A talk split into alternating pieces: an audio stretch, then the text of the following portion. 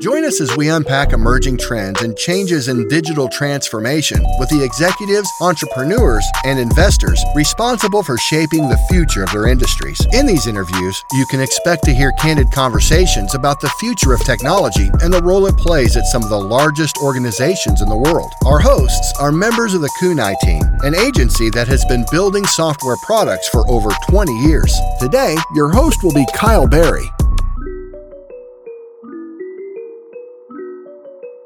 Well, welcome to the Newfangled podcast. I am your host, Kyle Berry, and today we are diving into user centric design. Uh, it's certainly a, uh, a, a topic that is near and dear to my heart, and um, we're going to talk with uh, a great guest of ours, Robin Beers, uh, SVP over at uh, Wells Fargo, focusing on customer insights, product design, and really as your LinkedIn mentions, bringing a humanized approach to commercial online banking.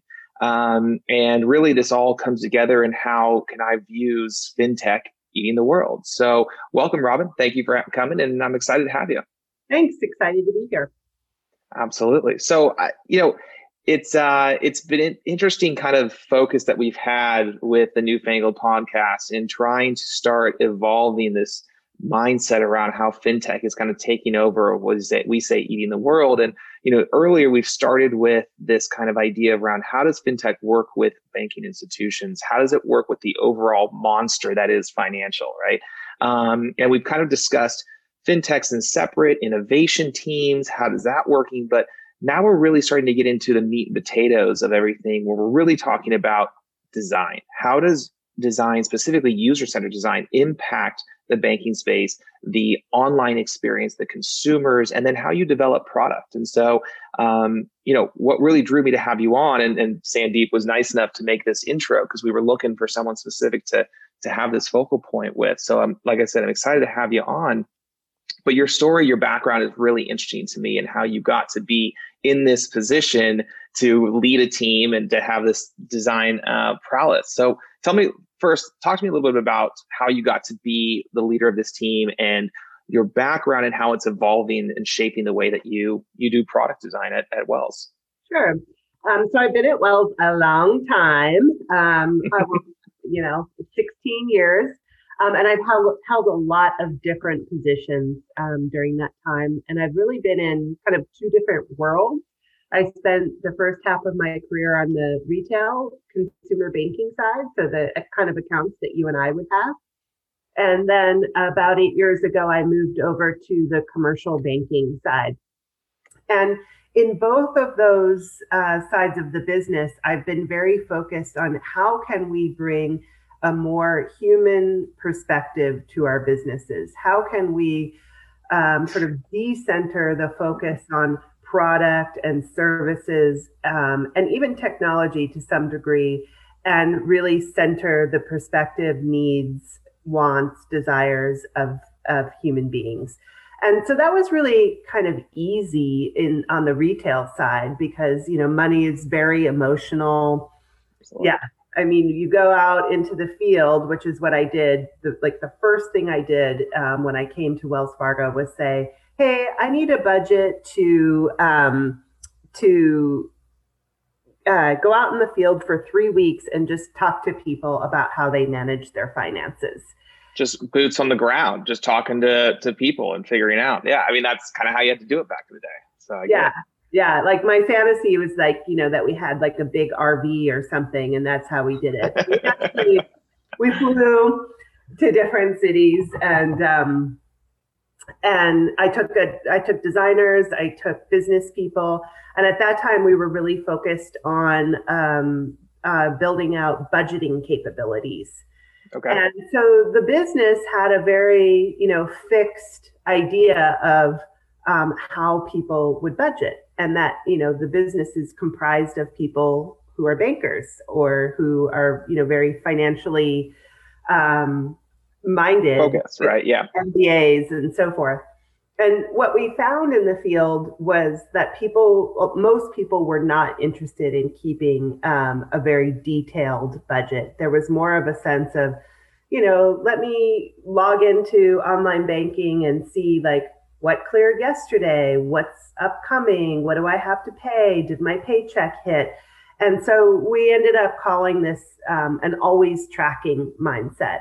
And what it did was really shift um, the internal assumptions about what budgeting tools needed to be um, from you know this mindset of like you know Excel spreadsheets and and um, accounting software and so forth to something that was much more uh, light touch and you know one of the prompts we used in a design session was you know what would banking be like for artists? Like what okay. how do you make and so these this i tell you this story really to highlight um, you know that we're trying to bring that human perspective not just so that we can say like okay what do people out there want? What are the insights? Which is kind of a very transactional view of, of user-centered design to absolutely more of a um, more more of a sense of um, how do we take what we learn out there in the world in the real world bring that into the business as um, as a way to interrogate our own assumptions and adjust our assumptions so that we're making better product decisions. Um, and so it you know insights are really about um, shaping strategy and making sure that strategy is in step with the market.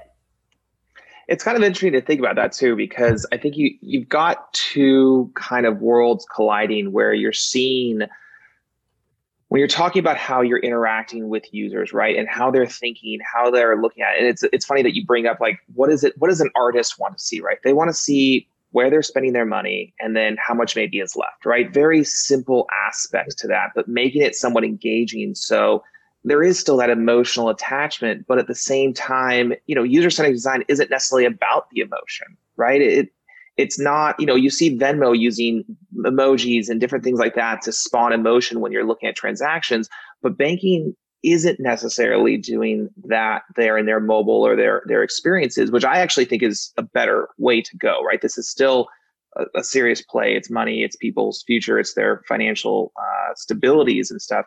But that is a little bit different in that user centered design, right? When you're thinking about how much emotion do I want them to have in it? Yeah. Yeah, I mean, I think emotion is, is important, and that's a little bit more challenging in the business to business space because it's not like, you know, the users of commercial online banking, which is called commercial electronic office, or I'll refer to it here on out as CEO.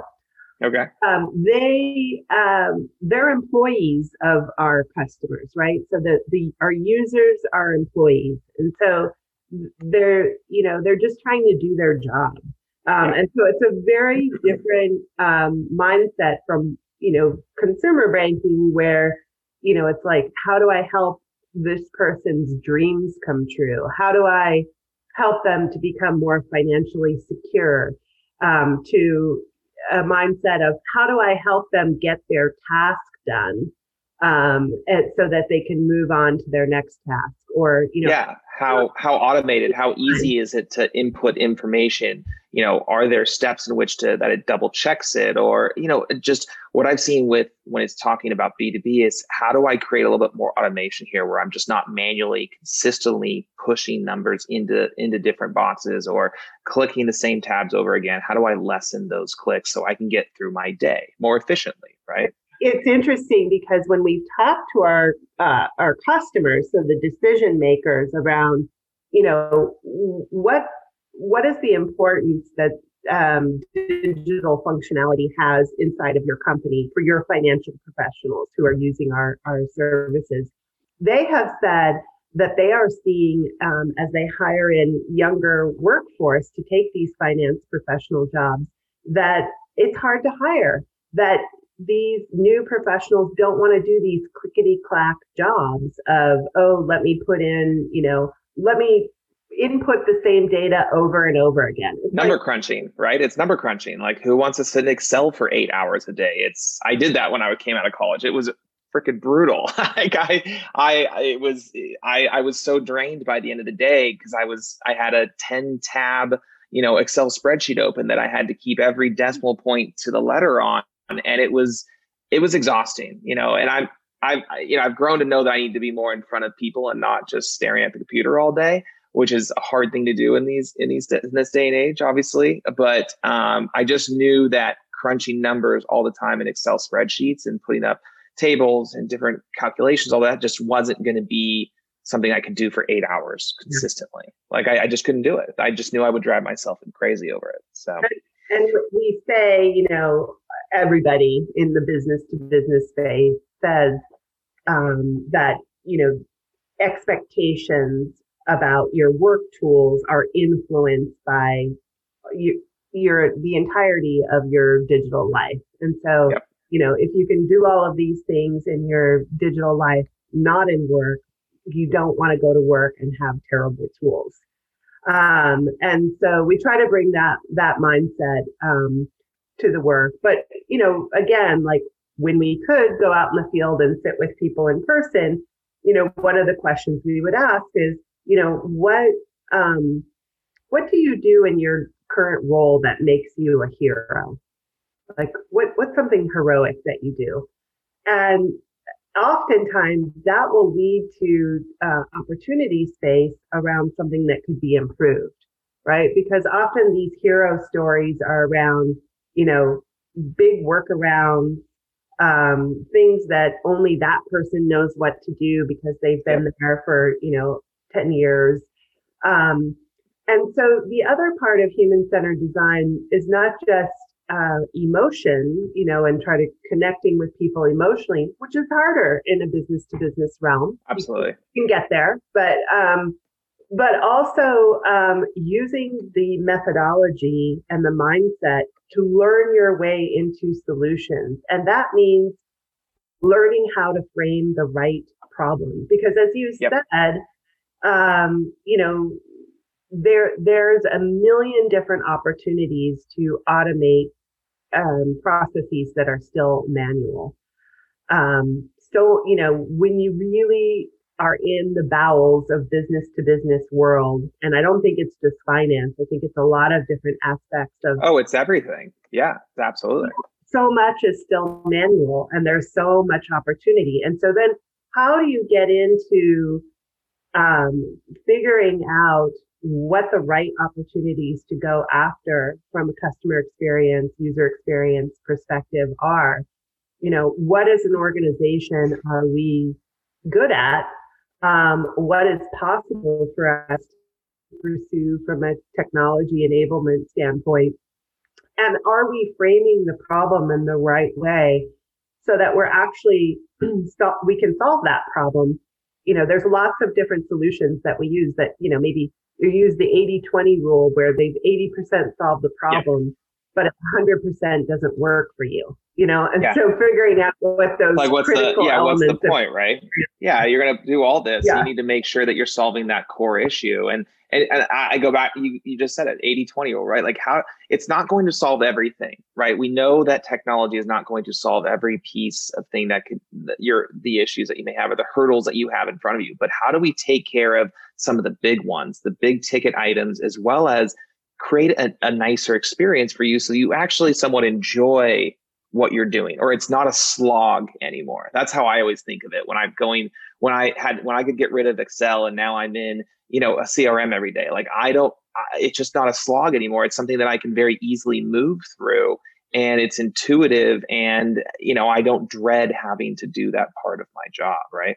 Um, and i think you mentioned it right? It's the methodology about how you think about that user design and you know that's that's what i love about user centric and, and kind of this new it's not a new wave by any means but it's something new that we're bringing into banking is that analyze, design, evaluate, or iterate on what it is that we're doing, right? And that that constant iteration. So talk to me about that methodology a little bit and where do you think the pieces that are really starting to change the way that you do things or your team has evolved at Wells Fargo? Um, yeah. So when I first uh, came into commercial banking, there was a big emphasis on um, on customizing, customizing the software, uh, customizing the applications um, for particular industries, for particular customer types. Um, and so there wasn't a lot of rigor um, or enough rigor at that time around really, you know, making sure that services um, were high quality experiences for the majority um, of customers, or even taking sort of that segmentation view um, and understanding, well, you know, where who's the what are the majority um, of customers who are using this product or service, and who are we hearing from? Because the issue a lot of times would be that we were hearing from customers who, um, if you looked at their usage data using data analytics, were outliers. Um, and they, so they were the squeaky wheels, but they were outliers because, um, you know, they had unique edge case, cases, unique, um, unique needs. And so, you know, creating a user-centered design process allowed us to have, you know, a methodology for, um, for really capturing, um, you know, what the majority of the population needed that functionality to do, and then making strategic decisions around, um, okay, so how do we meet the unique needs of those edge cases? Maybe that is a manual solution. Yeah. Um, but we don't have to take a customized customized viewpoint for the majority. Yeah, I would. I'm wondering. You know, when I think about older systems, it seemed like everyone. That's how all of a sudden people became the the the subject matter experts are like the gurus of certain systems at their companies, right? It's because they were the only ones who really understood how to get certain things done in the system. Yeah. With user centered design, it seems to me more, especially with the in more of the commercial, the B two B world, you are starting to figure out what is that again 80-20 rule? What are the what is the 80% we need to solve for here? And how do we actually limit the amount of the 900 different ways of how to do something yeah like ev- not everything is a snowflake. It doesn't have to be right? It, there should be three or four ways in which we conduct a certain type of business um, go through the process itself and of course there are those edge cases but again, it's really starting to silo down. what we don't need just because this team does it over here like that and that team, they all are doing the same thing, but we'll just have them. The process should be very similar and and not these kind of oh we're going to do it this way or that. It, it, again, it's just siloing down and bringing down exactly how we're going to conduct business in the application. And it, that to me is go ahead. Yeah, you're bring, you're bringing up a really good point um, when you talk about process and a lot of ways you know, um, complication in process. So, um, you know, a, a year and a, a, couple of years ago, we embarked on um, digitizing our small business administration uh, application. Okay. And um, we, Wells Fargo had been the number one SBA lender for eight years, um, both in terms of dollar amount and uh, volume. And lo and behold, a fintech came came about. Um, those those those fintechs, those they guys, started they just lunch, yeah. And they um, and they had a purely digital play, and they quickly started rising up the competitive yeah. ladder. We had no competitive play, and and I found that really um, pretty unbelievable when when sort of this project came to the design group and and we realized we were going to be doing it. Um, so I sort of was doing my my due diligence, went on wellsfargo.com and was like, totally. what would it be like to to open an SBA loan? And it was like clicking on a map of the United States and then clicking on your state and then clicking on your city and then finding a phone number. That was Oh my god that was the digital experience. So it was like Brutal. Okay, we we we've got to we've got to dig in here. There's a ton of opportunity.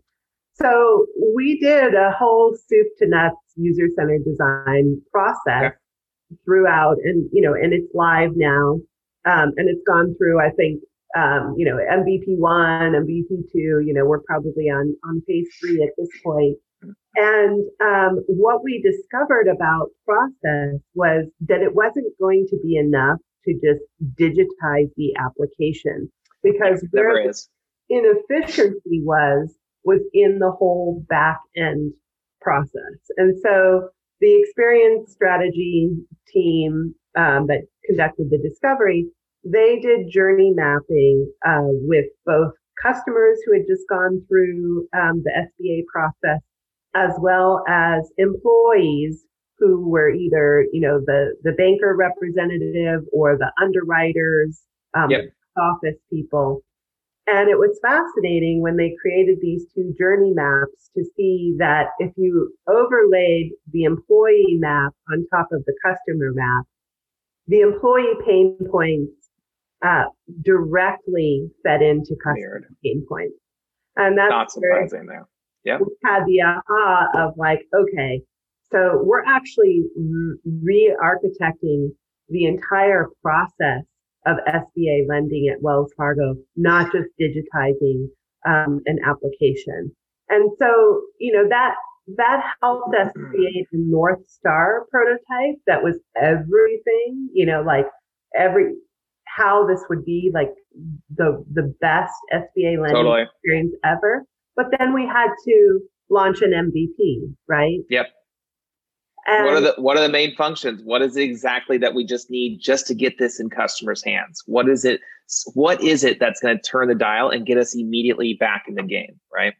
And you know what it was? A checklist. I know that sounds really oh, Boy, odd. No, no, I, it's the, it's the small things. I think people forget that the small things actually make the difference, right? Those little things here and there, they they are massive improvements. It is, it, it's sometimes, it really is sometimes a thing that can separate a small, you know, a fintech versus the big behemoth bank is just those little things that the the small the fintech is able to do a little bit nimbler, a little bit more easy, but understand that these are these are things that move the dial and um, as you said, when you all came down to it, it's a checklist. It's just it's some of those simple things. Yeah, for the MVP one. So of course, uh, just uh, you know, the the major theme was um, I need transparency into the process. Um, I don't know what I'm going to be asked for next. Um, why I'm asked for something multiple times.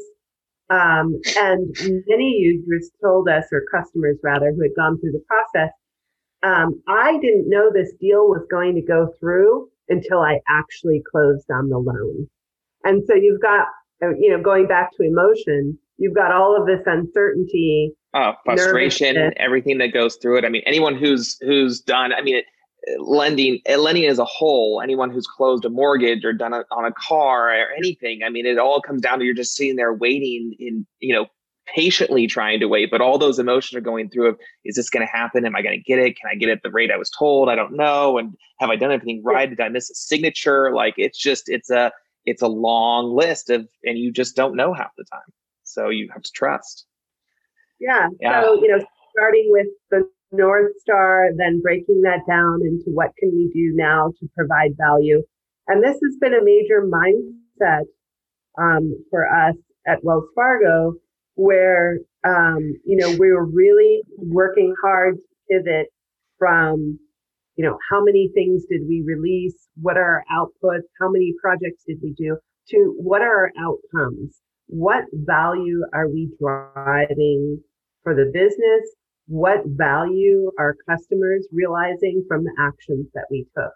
And so that um, you know we've we've been working with um, a really awesome product um, product methodology coach named barry o'reilly. He okay. is, has used several books. Um, and you know uh, unlearning and that's the title of his one of his books uh, um, learning how to unlearn some of the practices that sort of, you know, took us up until now. And, and one of those things is around, you know, not just shifting from um, outputs to outcomes, but also um, descaling. So how do you take something like I described about the SBA, like grand vision to like fix the entire process, make it Yep. amazing for the back end people and the customers, and totally, you know, easy and one click or whatever the Revolutionize the whole be. thing. Yep, exactly. Yeah. um, how do you take that type of aspirational vision and descale it into um, manageable bites that you can experiment with? Um, and so, how do you create experiments? And essentially, what experiments do is what every company needs to do um, to maintain and, and to realize competitive Yeah. advantage, which is learn. Well, I, the I, thing we can con- control is how fast we learn. I mean, to me, it sounds like we got to get you in that, you know, that sprinter van again, get you on the road with your team, and get you out in front of the people again. Like that's, you know, those sometimes you just have to, you know, get boots on the ground to figure that out. Um, you know, and that's actually the evaluation part is, is a really interesting. I think you guys are just ahead of the game. We got to. We're now, you know, the sprinter vans are really they're popular. They're ready to go. We get you all set up. You have your own kitchen, the bed, and then you just hit the road and get everything you need from all the people. So, you know, I think it's perfect. but it does kind of key into that evaluation period, right? So you have these ideas. You've done some initial anal- analyst, um, uh, kind of just analyzing what the the current market is, or what you're competing against, or what the product needs to be, right? But what does that evaluation stage look? Well, how do you look for that? Like, what is it? Are you doing surveys with public? Is it internal? Um, how are you how are you conducting those evaluations is my it, like how it's important right? I mean that user feedback is probably for us at least at Kunai is the most important piece of anything that we do is how fast can we get it in front of a customer? Because that's what's going to tell us if we're actually hitting the mark or not Yeah. before we do any more investment of time money all of those things that are important right? We just want to make sure we're hitting it on the mark. So how in this transformation that Wells is going through and you know you as one of the leaders of this what is it exactly that you're how how are they handling that evaluation period So I think the most critical thing um, is we have to be able to visualize our ideas as soon as possible. And um, that means prototyping, but it means that we need to put the ability to prototype into anyone's hands. And so we created a prototyping toolkit for product managers that is not at all meant to, you know, replace um, re- replace professional design, but is meant to empower product managers to um, not just describe their ideas, um, but but draw it out see it right? And yeah this- feel it. It, it was created in the language of business, which is PowerPoint, and it's you know modular elements. We have you know desktop viewports and mobile viewports. These are like blank canvases, and then all these widgets, you know, tables and buttons and Yep. pull downs and whatever that product people can use to put together their ideas. And then that allows them to get to go enter into evaluation with peers, colleagues, um, and customers. Okay. Uh, much, much more, um, much earlier than. well and it sounds it sounds like you're empowering them also where it's not just they're coming to you saying hey i have this idea. Can you mock up something? Can you sketch it out? It's coming to you with an actual formulated something right? It's something a little bit more thought out where it's hey look we want we're giving you this. Try it out. Try to put some things together tell me show me what it is that you want to achieve here. And then let's start building off of that right?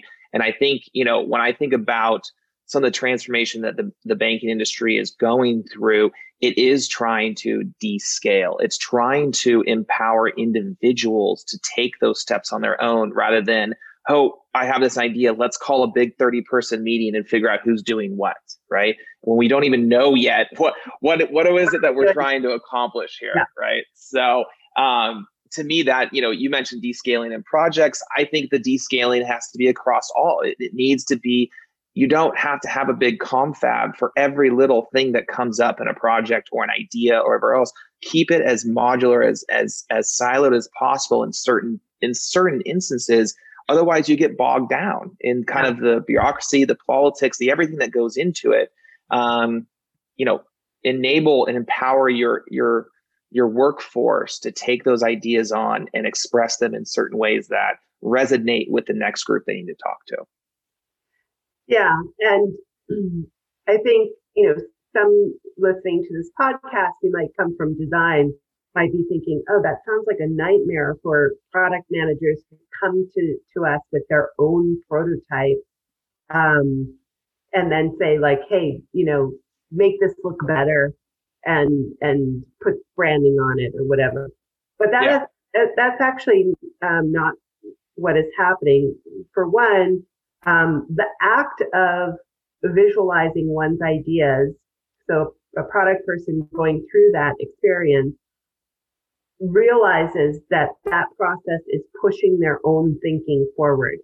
That, you know, it's, it's great to think of it, you know, abstractly in your mind, even describe it in a, you know, business requirements document or whatever.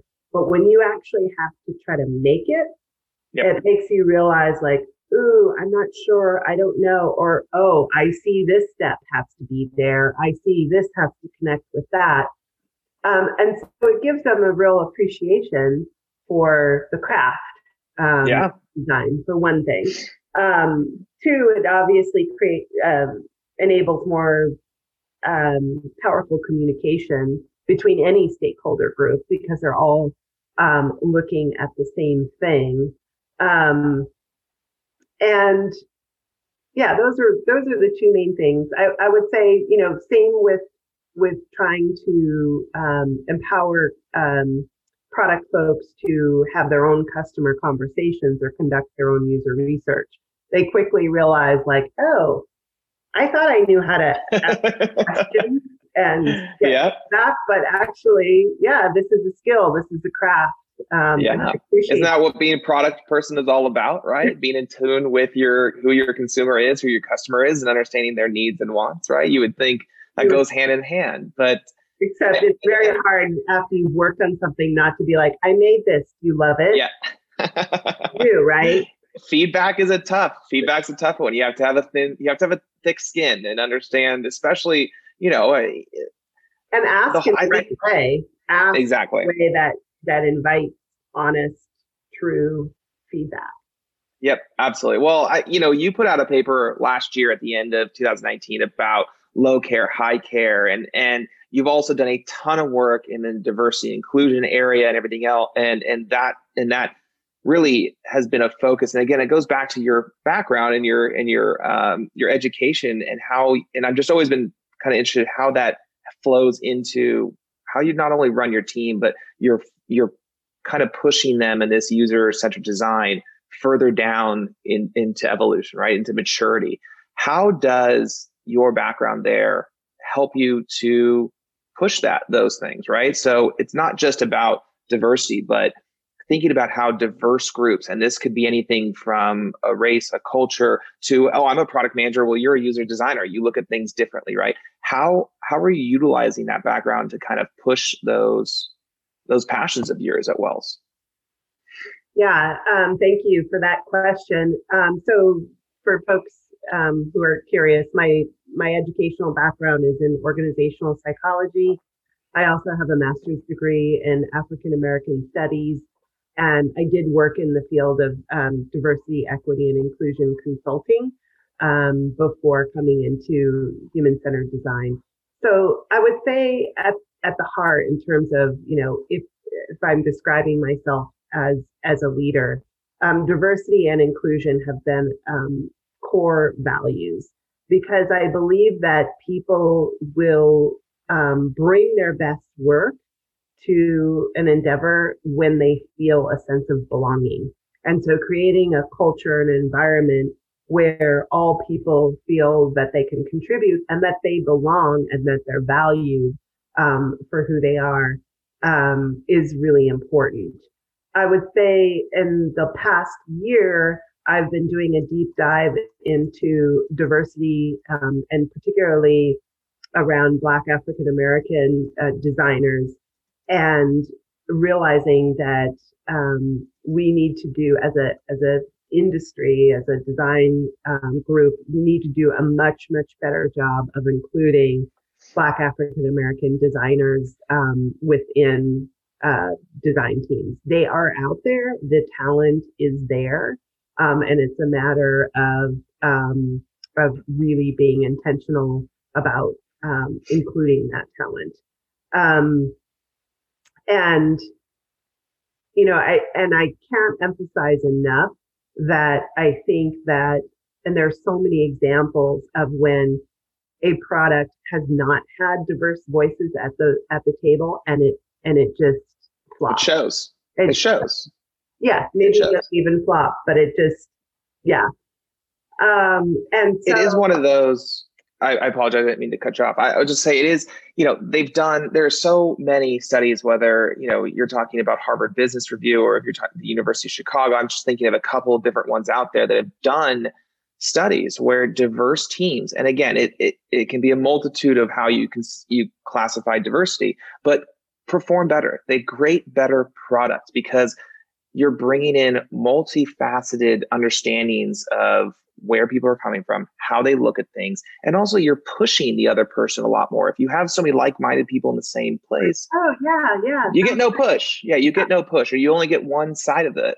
So, um, you know, this is also something that I think the banking industry is going through itself, and I, multiple industries are going through these uh, kind of transformations, but you know again it's just something that it does take time it does it does take up a different mindset in terms of how you are not only hiring but managing your teams um, and again empowering them to put out the best product as possible.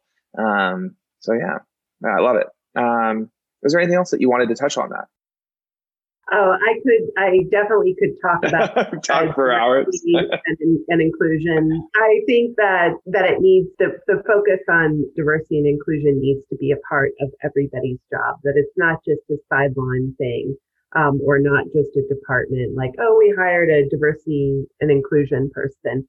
So, for instance, at my team uh, meetings, and I inherited this practice. I didn't invent it we have a diversity and inclusion component for every single all hands that we have. That's a 15 minute component and any team member can come and talk about whatever subject they want. It could be, you know, something that's very personal to them or just something that they're interested in, but that brings a different viewpoint um, to their colleagues and um, and teaches them about another aspect um, of people's humanity and differences. I love it. I mean, again, it's I think we we both believe in the fact that you know diversity is shaping the way that we design, build, and and bring product to to the customers, right? Um, so uh, we're both on the same page there. Um, and we are coming up on our time. Um, it's been uh, fantastic to talk with you. I'm, I'm so glad that we were able to do this.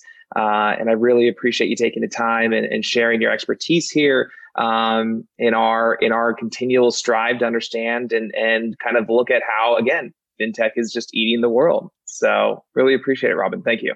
Thank you for having some of the old guard on here. Absolutely, absolutely. Love it. Love it. Well, have a great, wonderful day, and uh, we will talk with you soon. Thank you.